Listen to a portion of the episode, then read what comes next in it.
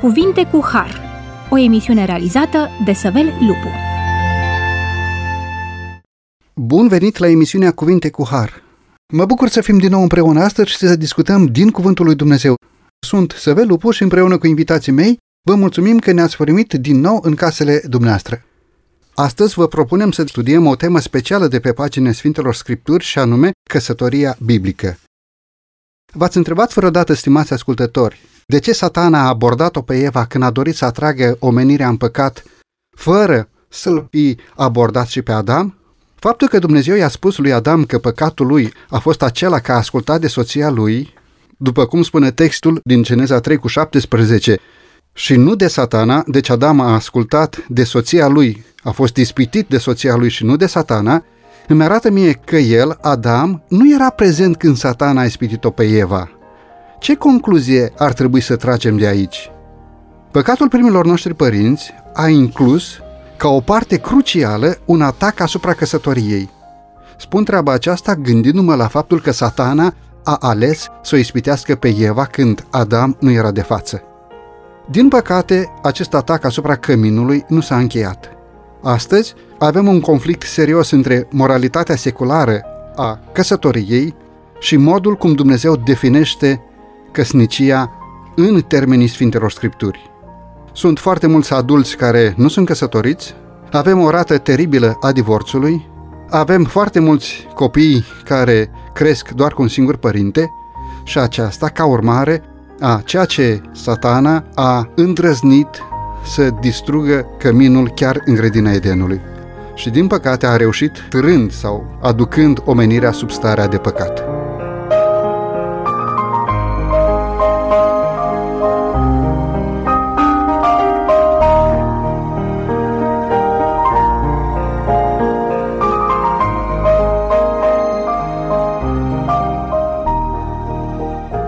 Discutăm astăzi împreună cu domnul pastor Rașcu Florin. Bine ați revenit la microfonul acestei emisiuni. Mulțumesc din nou pentru invitație, bine v-am regăsit. Și cu domnul pastor Neacșu Eduard, bine ați revenit la microfonul emisiunii Cuvinte cu Har. Vă mulțumesc pentru invitație. Domnilor colegi pastori, aș vrea să dezbatem acest subiect fierbinte, căsătoria, căminul, așa cum Dumnezeu l-a lăsat pe paginile Sfintelor Scripturi. Să începem cu următoarea întrebare. Care ar fi sau cum ar suna definiția biblică asupra căsătoriei? Ce este căsătoria? Așa cum o definește Sfânta Scriptură, nu cum este definită în societatea de astăzi, pentru că este foarte posibil ca acel care a încercat să distrugă căminul primilor noștri părinți în grădina Edenului să distorsioneze forma de a defini căsnicia în ziua de astăzi pentru ca să depărteze pe om de la ceea ce dorește Dumnezeu de la noi și de la familiile noastre. Cum ați definit căsnicia conform Sfintelor Scripturi? Domnule Neacșu, vă rog pe dumneavoastră. Sfânta Scriptură este foarte precisă în acest sens. Căsătoria este o instituție divină. Este planul lui Dumnezeu. Dacă doriți, eu mi-aș exprima gândul foarte, foarte artistic. Dumnezeu este un artist, s-a gândit pentru binele omului. Căsătoria în sensul biblic, nu așa cum o interpretează oamenii, este un legământ, este un pact, este o alegere. Atunci când omul dorește să se căsătorească, de fapt alege să iubească. Și atunci când tu iubești, încerci să atingi apogeul, să fii un singur trup, să te identifici cu persoana pe care o iubești și toată viața ta să fie nimic altceva decât o relație care se bazează pe dragoste, pe ceea ce este de fapt Dumnezeu în esență. Căsătoria este o alegere să iubești pe cel sau pe cea pe care tu l-ai ales în temere de Dumnezeu, până când, cum spune și Sfânta Scriptură, moartea va despărți. Cred că familia este darul lui Dumnezeu pentru om.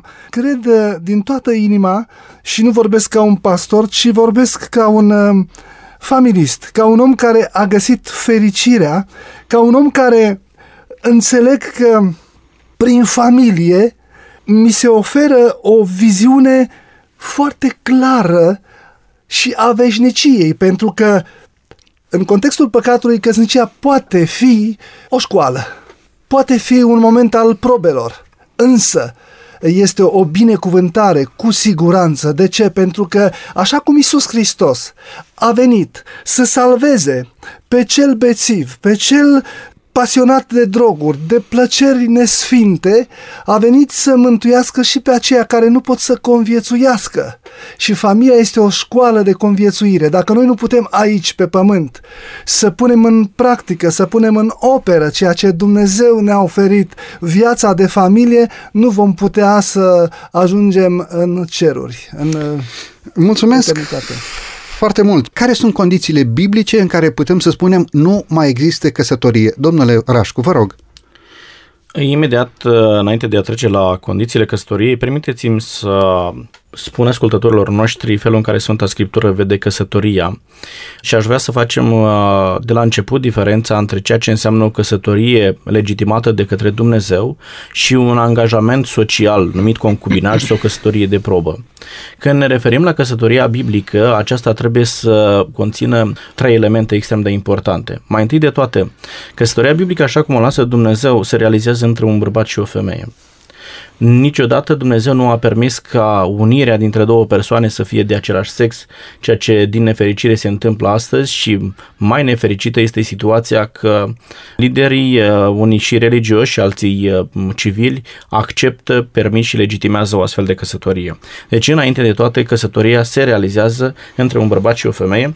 Vreau să vă spun un text din Sfânta Scriptură, Geneza, capitolul doi, versetul douăzeci și trei. Și omul a zis: iată, în sfârșit, aceea care este os din oasele mele și carne din carnea mea, ea se va numi femeie, pentru că a fost luată din om. De aceea va lăsa omul pe tatăl său și pe mama sa și se va lipi de nevasta sa și se vor face un singur trup. Lucrul acesta conține mai multe elemente care ne suscită atenția și merită să le punem în discuție. Mai întâi de toate, bărbatul, cel care a fost creat primul Adam, alege să se căsătorească cu ceea ce Dumnezeu îi face cu o femeie. Cei doi se fac un singur trup, ceea ce nu permite ca o a treia persoană să intre în interiorul acelei căsătorii, ceea ce din nefericire se o mai obișnuiește astăzi, ca să mai putem face și anumite relații cu altcineva, cu permisiunea unui partener din căsătoria noastră, uh, un lucru nefericit care duce la distrugerea și a familiei, dar și a esenței de căsătorie. doi. Uh, pe lângă faptul că această căsătorie trebuie să fie realizată între un bărbat și o femeie, Sfânta Scriptură spune: cei doi parteneri care se angajează într-o relație de căsătorie trebuie să facă parte din aceeași biserică, să fie credincioși lui Dumnezeu. Și Pavel spune: nu vă înjugați la un jug nepotrivit cu cei necredincioși, pentru că ce legătură este între întuneric și lumină, între nelegiuire și neprihănire?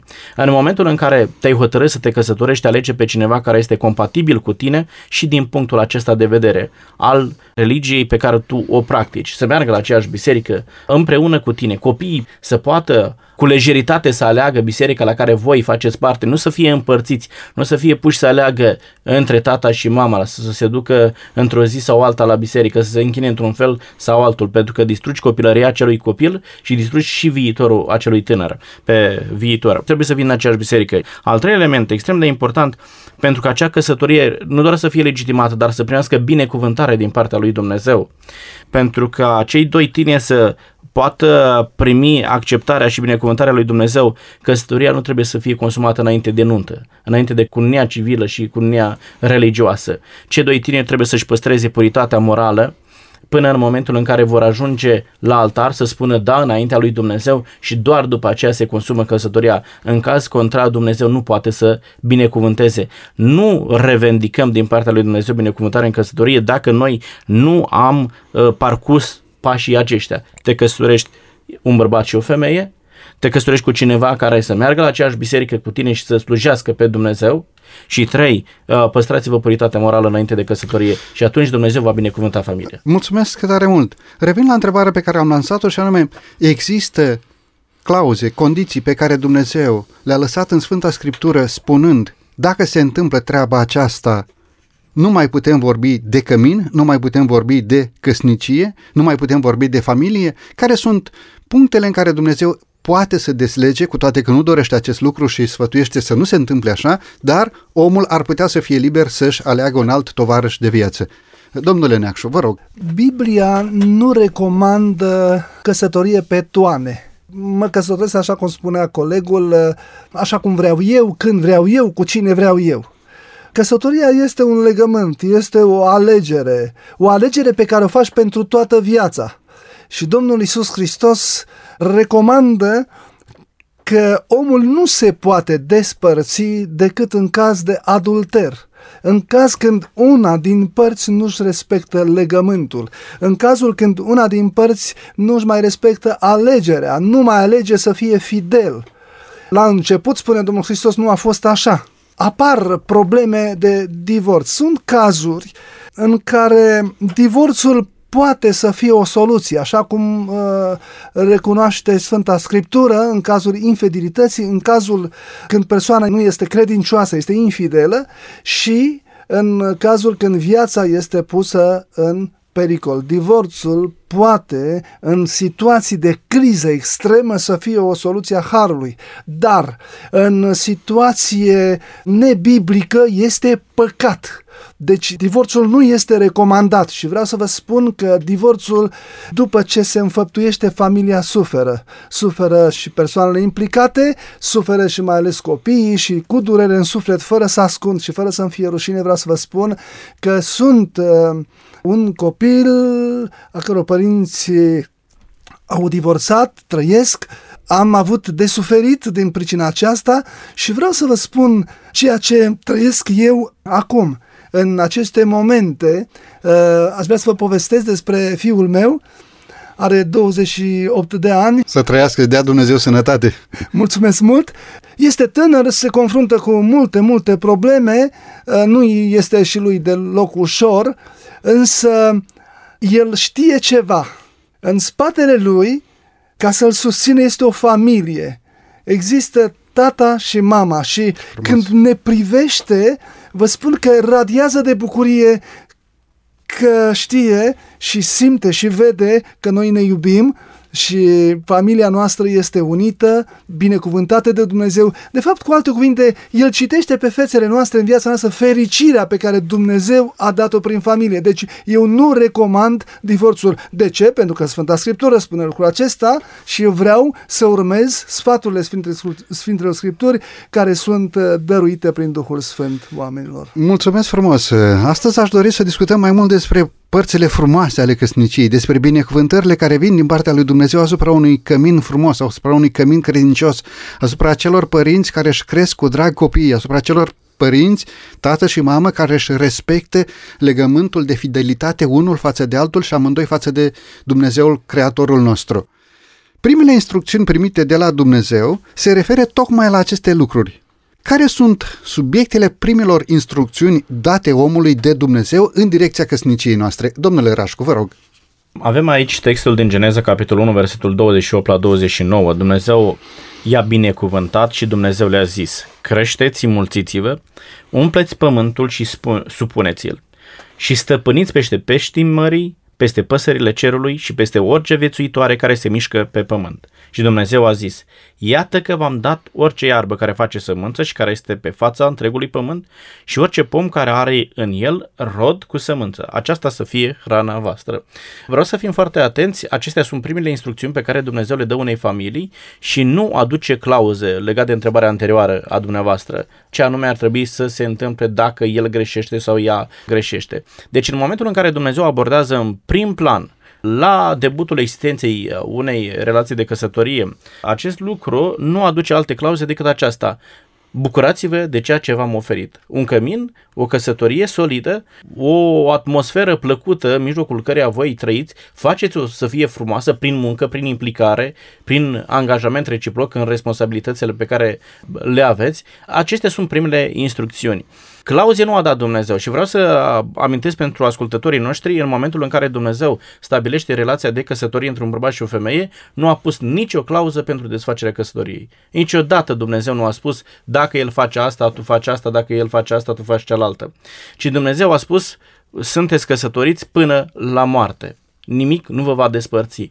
Pe parcurs, În momentul în care apare păcatul și oamenii și-au permis să-și înșele partenerul de viață, Dumnezeu aduce soluții pentru a minimaliza consecințele desfacerii unei căsătorii. Foarte mulți se uită la, de exemplu, ceea ce spune Deuteronom, capitolul douăzeci și patru, de la unu la trei, acea carte de despărțire care o oferea soțul uh, soției ca să se poată recăsători.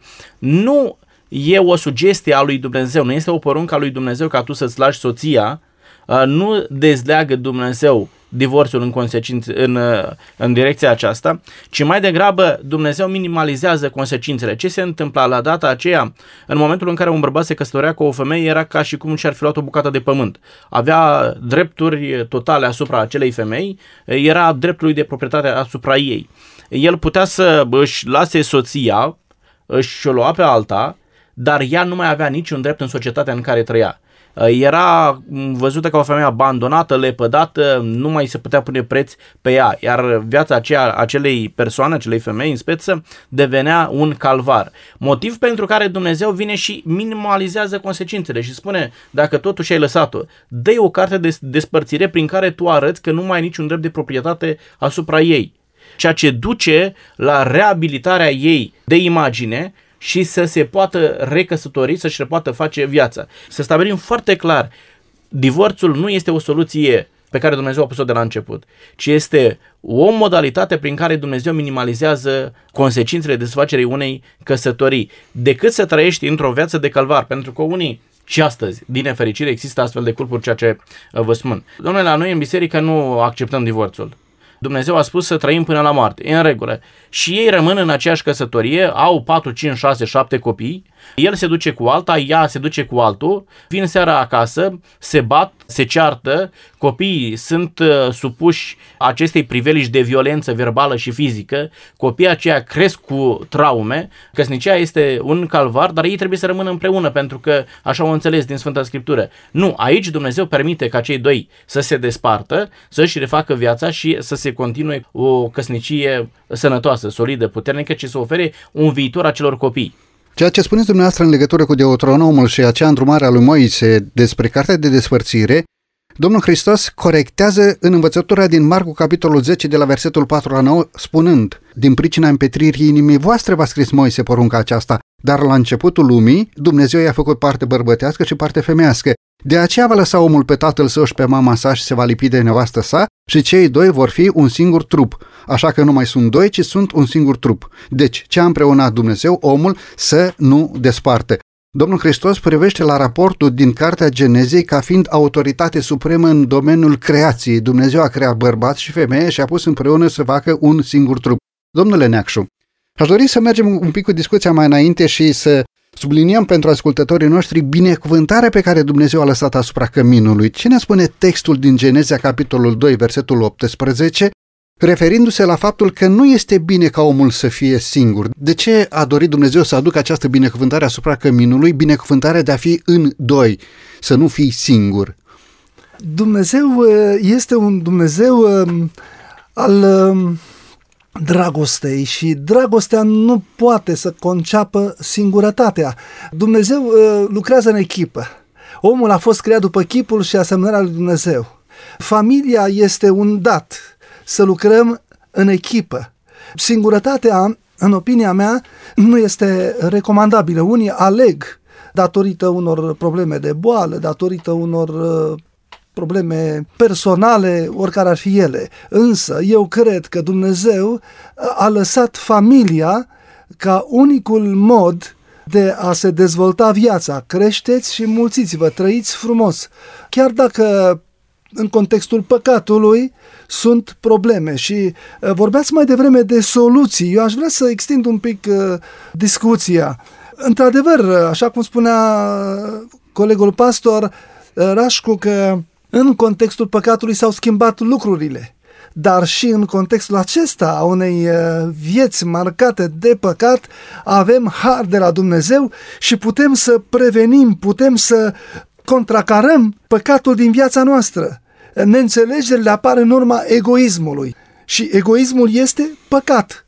se pot rezolva problemele, motivele care stau în spatele unei decizii de divorț, să nu ajungi acolo, să nu iasă foc, să nu explodeze, se poate. Și aș vrea să ne apropiem cu siguranță, cu credință alături de Cuvântul lui Dumnezeu. Psalmul treizeci și doi, unu până la cinci vorbește despre cel cu fără de legea iertată și cu păcatul acoperit, având un cuget curat, încrezându-te în Dumnezeu. Atunci când poate ea ți-a greșit sau tu i-ai greșit ei, tu trebuie să-ți mărturisești eventuala greșeală. Iertarea restabilește, este foarte important, este prima condiție ca să avem pace cu toată lumea. Atunci când ne greșește cineva, să iertăm și din partea celuilalt, atunci când greșim noi, să fim iertați. Un alt lucru, acceptând persoana așa cum este, atunci când aleg să iubesc,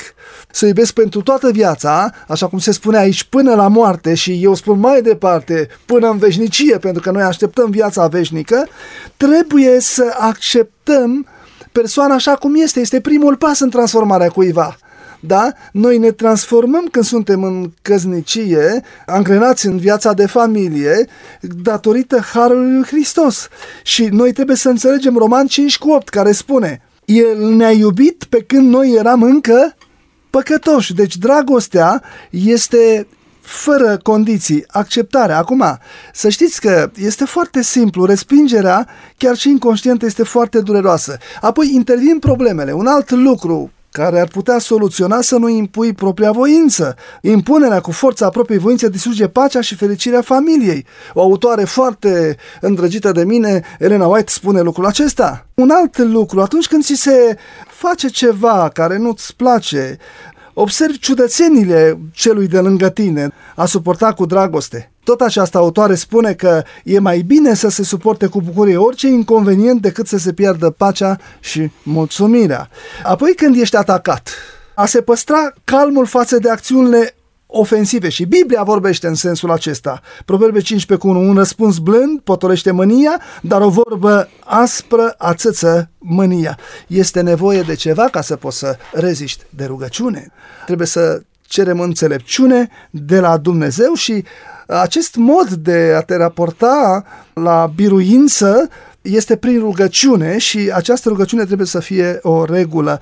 Un alt lucru, a nu provoca. Atitudinea corectă este să faci sau să nu faci ceva pentru a enerva. Și ultima, așa cum vorbeam, iubirea necondiționată. Să văd pe cei din familia mea, aici este punctul cheie, prin ochii lui Hristos. Este o nouă lucrare la care suntem invitați noi, creștinii, oamenii doritori de, și iubitori de Dumnezeu. Și tot această autoare spune foarte frumos, Elena White, că ori de câte ori dragostea lui Dumnezeu este prețuită în suflet, va fi pace, lumină și bucurie. Și aș vrea să concluzionez. Cei care doresc să ajungă în căminul din cer ar trebui să reflecte atmosfera cerească aici, în căminul de pe pământ. Așa cum spuneam la început, nicio neînțelegere nu va fi acolo. Acestea trebuie eliminate aici. Mulțumesc tare mult! Viața, căminul, familia, copiii ne sunt darurile oferite de Dumnezeu pentru noi oamenii pe acest pământ. Viața merge înainte și depinde de fiecare dintre noi ce vrem să facem din ea. Viața nu este un dat pe care trebuie să-l trăim așa cum ne este urzit de urzitoare. Viața este o alegere făcută după Sfânta Scriptură, sub ocrotirea lui Dumnezeu. Poți alege spre bine sau poți îndepărta relele din viața ta. Mulțumesc frumos! Este timpul să facem aici o scurtă pauză muzicală, după care vom reveni la microfoanele emisiunii Cuvinte cu Har.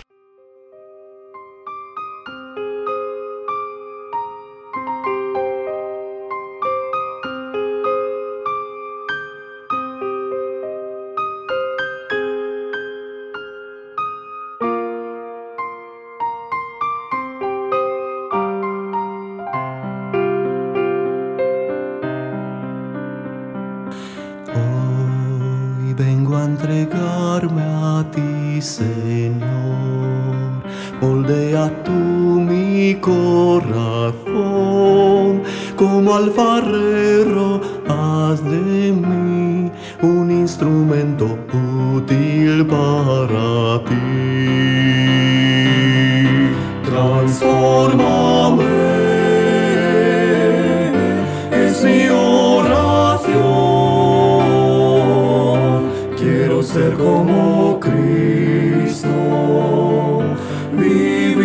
tu amor entrego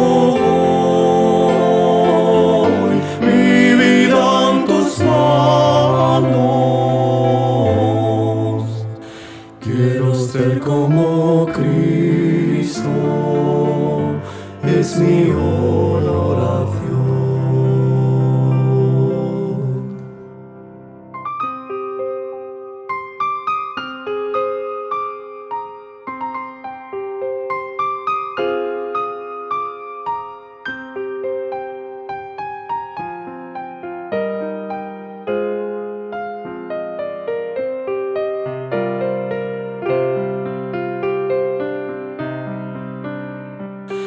Ven y toma hoy mi voluntad.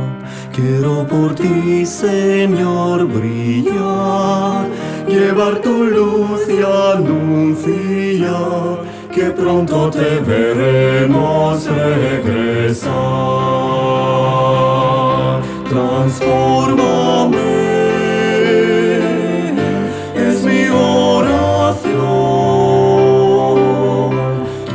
Ser como Cristo, vivir su amor, entrego hoy mi vida en tus manos. Quiero ser como Cristo, es mi oración, transforma. Ser como Cristo, vivir su amor, entrego hoy mi vida en tus manos. Quiero ser como Cristo, es mi oración. Quiero ser como Cristo, es mi oración.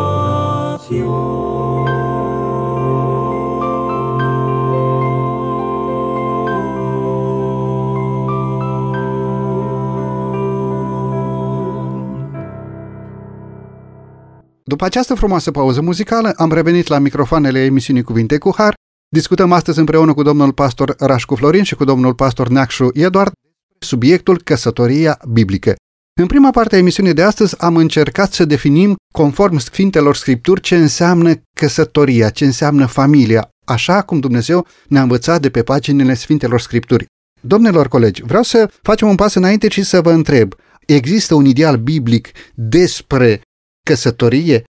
Ce ne învață Biblia despre idealul în căsnicie? Există așa ceva? Se poate ajunge acolo? Domnule Rașcu, vă rog. Atâta timp cât că această căsătorie este creată, este generată de către Dumnezeu în mod cert, există un ideal la care trebuie să ajungem și acesta este nivelul pe care Dumnezeu l-a stabilit pentru căsătorie. Ne spune Sfânta Scriptură în Efeseni capitolul cinci, versetul douăzeci și opt și acasă invit pe ascultătorii noștri să citească în integralitate acest pasaj, acest capitol din Efeseni capitolul cinci. Versetul douăzeci și opt spune așa: tot așa trebuie să-și iubească și bărbații nevestele, și asta este o reciprocă, și femeile să-și iubească bărbații, da? Tot așa trebuie să-și iubească și bărbații nevestele ca pe trupurile lor. Cine își iubește nevasta, se iubește pe sine însuși. Este un model de dragoste pe care Dumnezeu o propune ca fiind cea mai eficientă. Acum, tu ajungi să-ți iubești nevasta așa cum te iubești pe tine, în condițiile în care reușești să te iubești pe tine. Am putea afirma la nivelul acesta că orice om se iubește pe sine însuși și în mod special chiar oamenii sunt egoiști, se iubesc foarte mult pe ei. Vreau să vă spun că nu se întâmplă chiar așa lucrurile.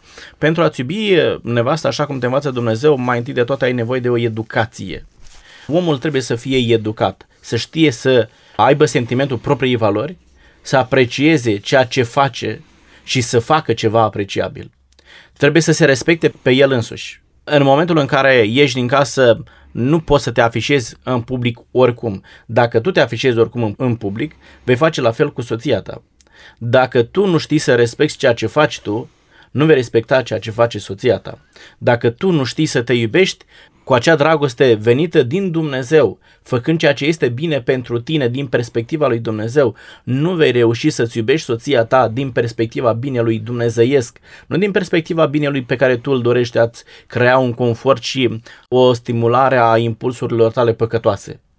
Ci trebuie să vezi dragostea față de soția ta așa cum te iubește Dumnezeu pe tine. La un moment dat Pavel reia ideea aceasta și spune ca bărbații să-și iubească soțiile așa cum Hristos și-a iubit biserica, și aici este modelul suprem de dragoste. În momentul în care biserica aceasta este păcătoasă, Iisus Hristos respectă biserica aceasta, chiar dacă este păcătoasă și era într-o stare deplorabilă. Atunci când biserica aceasta este păcătoasă, Dumnezeu iubește biserica aceasta și spune opt cu cinci și Romani, pe când eram noi păcătoși, Hristos și-a arătat dragostea față de noi. În momentul în care biserica aceasta este păcătoasă, Hristos o acceptă așa cum este El și o reabilitează. Hristos niciodată nu face proces de intenție bisericii, niciodată Hristos nu abandonează biserica, indiferent de starea deplorabilă în care a ajuns biserica aceea, niciodată Hristos nu propune divorț. Și dacă vreți să vedem dacă Iisus Hristos acceptă divorțul sau nu, uitați-vă la relația dintre Iisus Hristos și biserică. Niciodată Hristos nu a dat divorț de biserica sa, pentru că acesta este modelul de relație, acesta este modelul de dragoste pe care Dumnezeu îl propune și este modelul cu final fericit, atât pentru soț cât și pentru soție. Ci Hristos are capacitatea de a gestiona problemele care apar în relația dintre biserică și Dumnezeu de așa manieră încât biserica, cea păcătoasă, să fie reabilitată, relația să fie refăcută și biserica să devină triumfătoare, să devină salvatoare, să poată ajunge acasă la mire, acasă la Iisus Hristos. Aceasta este ceea ce trebuie să facă soțul. Bărbații sunt în general rațional, femeile sunt emoționale. Femeile se supără mai repede, se enervează mai repede, plâng mai mult. Bărbații au capacitatea, dacă au o relație bună cu Dumnezeu, să fie mai echilibrat, să controleze lucrurile, motiv pentru care femeia are nevoie de protecția unui bărbat echilibrat. Atenție! Nu un bărbat neapărat care o iubește. Văd foarte multe tinere astăzi spune, domnule, îl iau pentru că îl iubesc. Vreau să vă spun că și cel mai ticălos om din lumea aceasta este capabil să iubească o femeie. Dacă el va găsi o femeie care răspunde criteriilor lui de a alege o femeie, o femeie care să răspundă nevoilor și așteptărilor lui. Însă sunt puțini acei oameni care sunt capabili să respecte partenerul de viață, sunt puțini acei oameni care au capacitatea de a accepta pe cel de lângă el cu minusurile și plusurile pe care le are, sunt puțini aceia care au disponibilitatea de a lupta, să reabiliteze partenerul de viață. Asta cere Dumnezeu și asta este situația fericită care duce la un, un cămin solid, care produce copii sănătoși și care produce lucrul cel mai important, cetățean pentru împărăția lui Dumnezeu. Obiectivul principal al soțului este acela de a-și duce soția în împărăția lui Dumnezeu. Obiectivul principal al soției este acela de a-și duce soțul în împărăția lui Dumnezeu. Dacă n-ai atins obiectivul acesta, căsnicia ta este una eșuată. Și împreună să-și ducă copiii Absolut. În împărăția lui Dumnezeu. Domnule Neacșu, vă rog. Foarte frumoase cuvintele și aș vrea și să mă alătur acestor frumoase cuvinte. Iubirea trebuie cultivată, da? Și observați dumneavoastră, dacă un tată Da? se uită la soția lui și la copii în mod diferit, ei simt lucrul acesta. Este foarte important când o face fiecare membru al familiei și o face așa cum spune Dumnezeu, membrii familiei percep diferența între ceea ce nu ar trebui să fie și ceea ce este. Iubirea trebuie să fie trăită în casă. Este foarte greu să trăiește acest principiu al dragostei între cei patru pereți. Eu cred cu siguranță și cu toată inima, așa cum spune Sfânta Scriptură, că nu trebuie să așteptăm ca o altă persoană să ofere tot după cum doresc eu. Deci eu trebuie să nu cer ceea ce nu pot să ofer. Vreau să fiu iubit, trebuie să iubesc. Și cum se face lucrul acesta? O viață în Hristos este o viață plină de odihnă. Atunci când apar nemulțumirile, agitațiile, se observă ceva. Absența Salvatorului, pentru că Iisus Hristos a venit să ne salveze dintr-o incompatibilitate, dintr-o viață de familie, așa cum spunea colegul Rașcu, necorespunzătoare, un iad de fapt. Unii spun, dom'le, suntem căsătoriți de douăzeci și cinci de ani și numai ei știu cum sunt. Dragostea este ca un kit, îl montăm împreună acasă și aș dori să înțelegem că atunci când doi oameni se căsătoresc, nu se va potrivi totul într-o notă magică. În realitate, fiecare pas de căsătorie este ca și cum căsătoria este ceva care se construiește împreună. Atunci când vrei să renovezi o casă, să construiești o casă, trebuie să faci rost de vopsea, trebuie să șlefuiești, trebuie să-i dai culoare, încât locuința să fie locul visat. Aceasta necesită timp și efort personal. Acum, aș dori să înțelegem că Biblia ne învață un adevăr foarte mare care trebuie să fie respectat, deci un principiu. Soțul trebuie să-și iubească soția cu adevărat și, și soția la fel. De unde vine această dragoste? Această dragoste vine de la Dumnezeu, este darul lui Dumnezeu, mă întreb eu, sau este o roadă a Duhului Sfânt? Un dar îl primești fără să faci nimic. Roada este ceea ce tu pui, ceea ce tu încerci să, să faci prin colaborare cu Dumnezeu. Deci dragostea este roada Duhului Sfânt și această roadă are nevoie de două părți, Dumnezeu, dar și eu, omul. Trebuie să colaborez cu acest Dumnezeu care este dragoste. De fapt, dragostea este darul lui Dumnezeu semănat prin Duhul Sfânt în inimile noastre ale oamenilor. Sfânta Scriptură vorbește despre iubirea eros, dragostea agape și dragostea fileo. Aș dori, domnule Rașcu, să facem un pic deosebire între cele trei tipuri de dragoste. De fapt, nu facem aici lecție de greacă, dar atunci când Biblia vorbește despre iubirea soțului față de soție sau iubirea soției față de soț care să reflecteze iubirea lui Dumnezeu față de noi oamenii. Ce tip de iubire? La ce se face referință în versetele Sfintelor Scripturi când vorbim despre această dragoste? Legat de emisiunea pe care am abordat-o astăzi, vorbim de o relație de căsătorie. Aici avem de a face cu dragostea eros. Este dragostea dintre un bărbat și o femeie, singura permisă, și modelul de dragoste singurul permis între bărbat și femeie. O astfel de dragoste nu o poți exercita în afara căsătoriei. Este un păcat să faci lucrul acesta.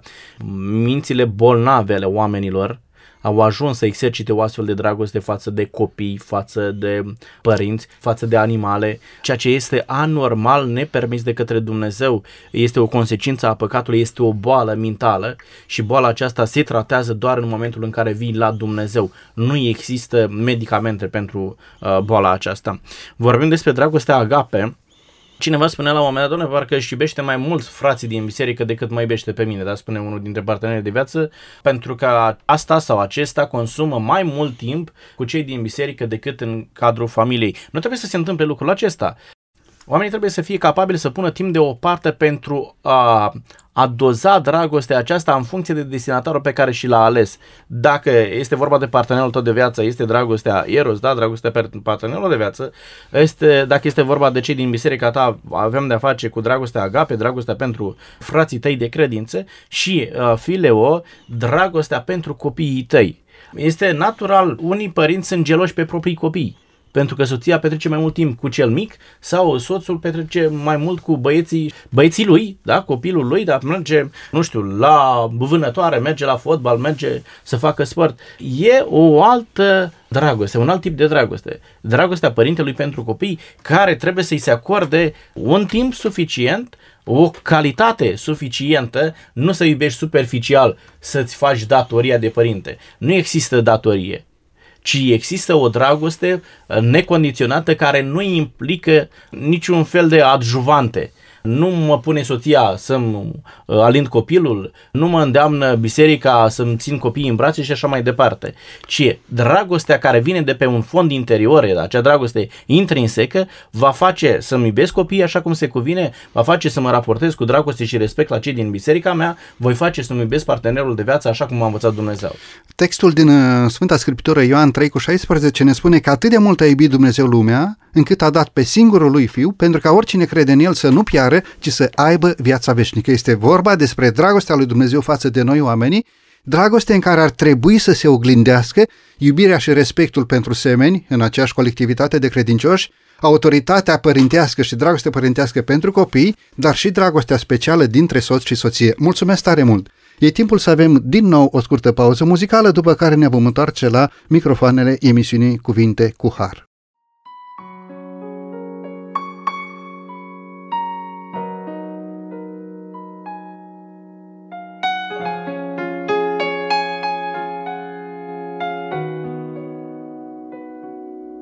Mult mi-e dor de căminul de aur, cu plăcutele vieții izvoare,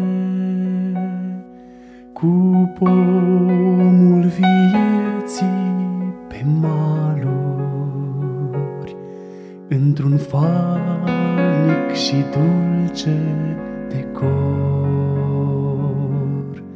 Aleluia și iar aleluia pentru Domnul Iisus, aleluia. În veacuri de veacuri eterne, aleluia în veci voi cânta.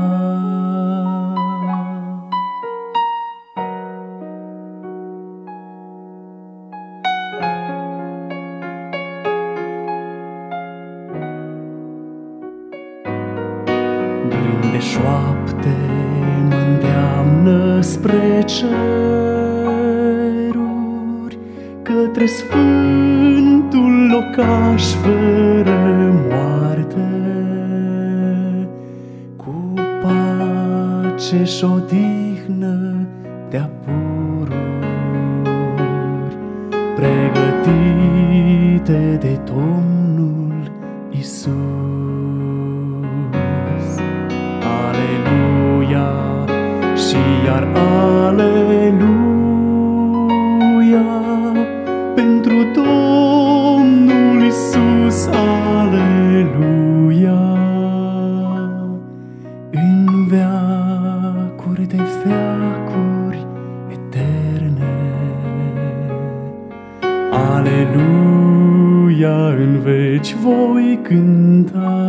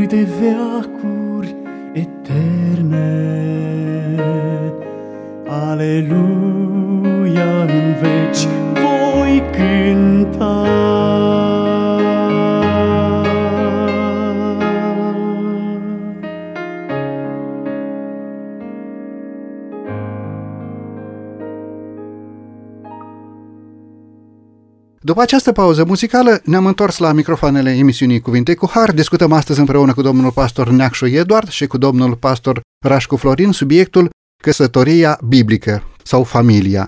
În prima parte a emisiunii de astăzi am încercat să definim, conform Sfintelor Scripturi, ce înseamnă căsătoria, ce înseamnă un cămin binecuvântat de Dumnezeu. Iar în cea de-a doua parte am încercat să arătăm dacă poate să existe un cămin ideal. Biblia ne spune că aceste lucruri nu sunt utopie. Biblia ne spune că aceste lucruri sunt realități, binecuvântări pe care Dumnezeu ni le poate oferi dacă omul rămâne credincios înaintea lui Dumnezeu și dacă reflectă dragostea divină turnată de Dumnezeu în inimile noastre ale oamenilor prin locuirea lăuntrică a Duhului Sfânt. Pentru cea de-a treia parte a emisiunii, aș dori să introducem în discuție un pic sfatul apostolului Pavel din întâi Corinteni, capitolul șapte, de la versetul douăzeci și trei înainte. Apostolul Pavel vorbește despre timpul greu sau despre vremuri grele, strâmtorarea de acum, spune Pavel în versetul respectiv, și aduce un sfat spunând că ar fi bine ca tinerele, ca fecioarele, ca băieții să rămână necăsătoriți. În ce măsură se poate aplica acest verset la timpul pe care îl trăim? Sau în ce măsură acest sfat poate ilustra o realitate a perioadei istorice pe care noi o traversăm? Sfatul respectiv are o aplicabilitate istorică punctuală la o anumită vreme de persecuție, la un anumit timp de persecuție, sau este un sfat adresat bisericii pentru toate timpurile? Haideți să vedem un pic ce dorește să ne spună Apostolul Pavel în întâi Corinteni, capitolul șapte, de la versetul douăzeci și trei în continuare, în legătură cu acest sfat. Domnule Iedi, vă rog. Eu aș recomanda ceea ce Biblia recomandă, căsătoria. Însă Apostolul Pavel se referă la anumite situații speciale, se referă la cazuri izolate și atunci el dorește să ofere o soluție și pentru acei care, care aleg sau sunt uh, forțați să aleagă celibatul, să aleagă viața de singurătate. Versetul Sfintelor Scripturi ne spune așa: cât despre fecioare, n-am o poruncă din partea Domnului, le dau însă un sfat, ca unul care a încăpătat de la Domnul harul să fiu vrednic de crezare. Iată dar ceea ce cred eu că este bine, având în vedere strâmtorarea de acum. Este bine pentru fiecare să rămână așa cum este. Domnule Rașcu, la ce se referă acest cuvânt când spune strâmtorarea de acum și fiecare este bine să rămână așa cum este? Versetul douăzeci și șase cu precădere este concludent în sensul acesta atunci când spune având în vedere strâmtorarea de acum. Pavel vorbește despre o situație anume. Momentul în care Pavel scrie este în proximitatea începerii persecuțiilor parțiale din Imperiul Roman. Creștinii încep să fie persecutați. O căsătorie creează o anumită vulnerabilitate din partea conducătorului familiei. În momentul în care se derulau persecuțiile, pentru ca acei creștini să se debaraseze de credința pe care ei tocmai au îmbrățișat-o, credința creștină, despre credința creștină vorbim aici, le erau luați copiii, duse în arenele leilor, dați la animale, și atunci când îți vedeai copilul în arenă, erai mult mai vulnerabil și erai mult mai predispus să renunți la credința creștină pentru a-ți salva viața copilului tău. În momentul în care îți lua partenerul de viață de lângă tine, îți lua soția și o ducea în fața leilor și spunea, te lepezi de credința ta sau lași ca el să moară. Era o situație foarte dificilă, motiv pentru care Pavel vine cu sfatul acesta, având în vedere vremurile de strâmtorare de acum. Dacă ești singur, rămâi singur. Dacă ești căsătorit, nu căuta să fii dezlegat pentru a-ți ușura situația dificilă de altfel. Luptă până la capăt pentru că Dumnezeu te-a chemat să fii și un sprijin pentru partenerul tău de viață. Nu să-l ai doar, nu doar el să fie sprijinul tău. Deci nu este un sfat care să contravină ceea ce spune Dumnezeu. Dumnezeu în momentul în care îl creează pe om spune nu este bine ca omul să fie singur. Și de-a lungul istoriei omenirii rămâne ceea ce Dumnezeu spune, nu este bine ca omul să rămână singur. Însă în vremurile de strâmtorare, în vremurile de persecuție, este mai bine ca cei care sunt singuri să rămână singuri, iar cei care sunt căsătoriți să-și asume responsabilitatea față de căminul pe care îl au. Spune versetul douăzeci și șapte, ești legat de nevastă? Nu căuta să fii deslegat. Nu ești legat de o nevastă? Nu căuta o nevastă.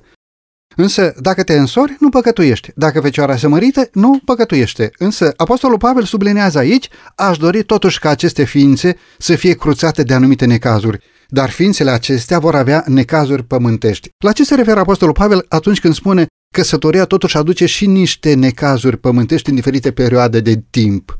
Și Apostolul zice, eu aș vrea să vi le cruț prin acest sfat. La ce fel de necazuri se referă apostolul Pavel? Sunt anumite situații circumstanțiale, de conjunctură, și Pavel nu face o regulă generală din aceste sfaturi. El dă anumite sfaturi într-o anumită situație. Deci, pentru mine este foarte clar, Dumnezeu a creat pe om să trăiască în echipă, în familie, și avem asigurarea că și în veșnicie vom avea parte de această familie.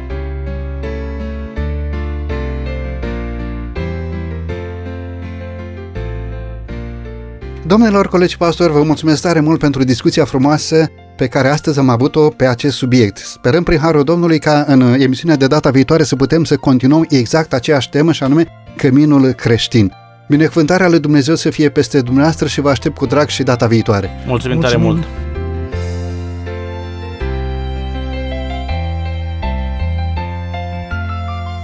Stimați ascultători, aș dori să închei emisiunea de astăzi cu câteva cuvinte pentru cei care poate nu se bucură de o căsătorie frumoasă. Dacă nu ai o căsătorie ideală, dacă ești nefericit, te sfătuiesc să te adresezi astăzi Tatălui nostru Ceresc și să aduci în viața ta altruism și fericire în cadrul căsniciei tale. Ar trebui să renunți la dorințele egoiste pentru a-ți îmbunătăți relația cu soțul tău sau cu soția ta. Dumnezeu promite și se ține de cuvânt. Procedând astfel, tu vei putea să te ancorezi în promisiunile lui Dumnezeu. Din păcate, sunt prea puțini oameni care gândesc la faptul că în căsnicia lor poate să existe o poartă spre rai.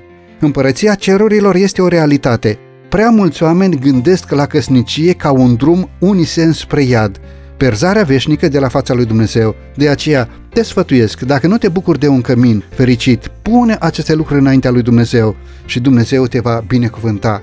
Să nu uitați niciodată că viața de cămin este un lucru frumos, este binecuvântarea lui Dumnezeu pentru dumneavoastră și copiii dumneavoastră, este binecuvântarea lui Dumnezeu pentru noi și copiii noștri.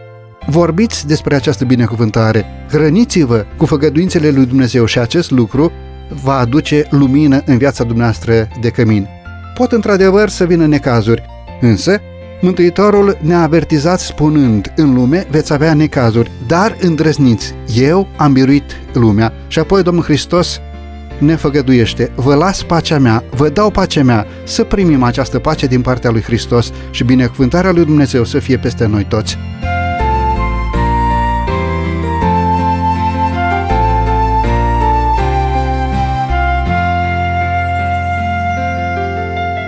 De la microfonul emisiunii Cuvinte cu Har, Săvel Lupu, și din regia tehnică, domnul Teodorescu Cătălin, vă mulțumim pentru atenția care ne-ați acordat-o. Până data viitoare, bunul Dumnezeu să fie cu noi toți. Numai bine tuturor!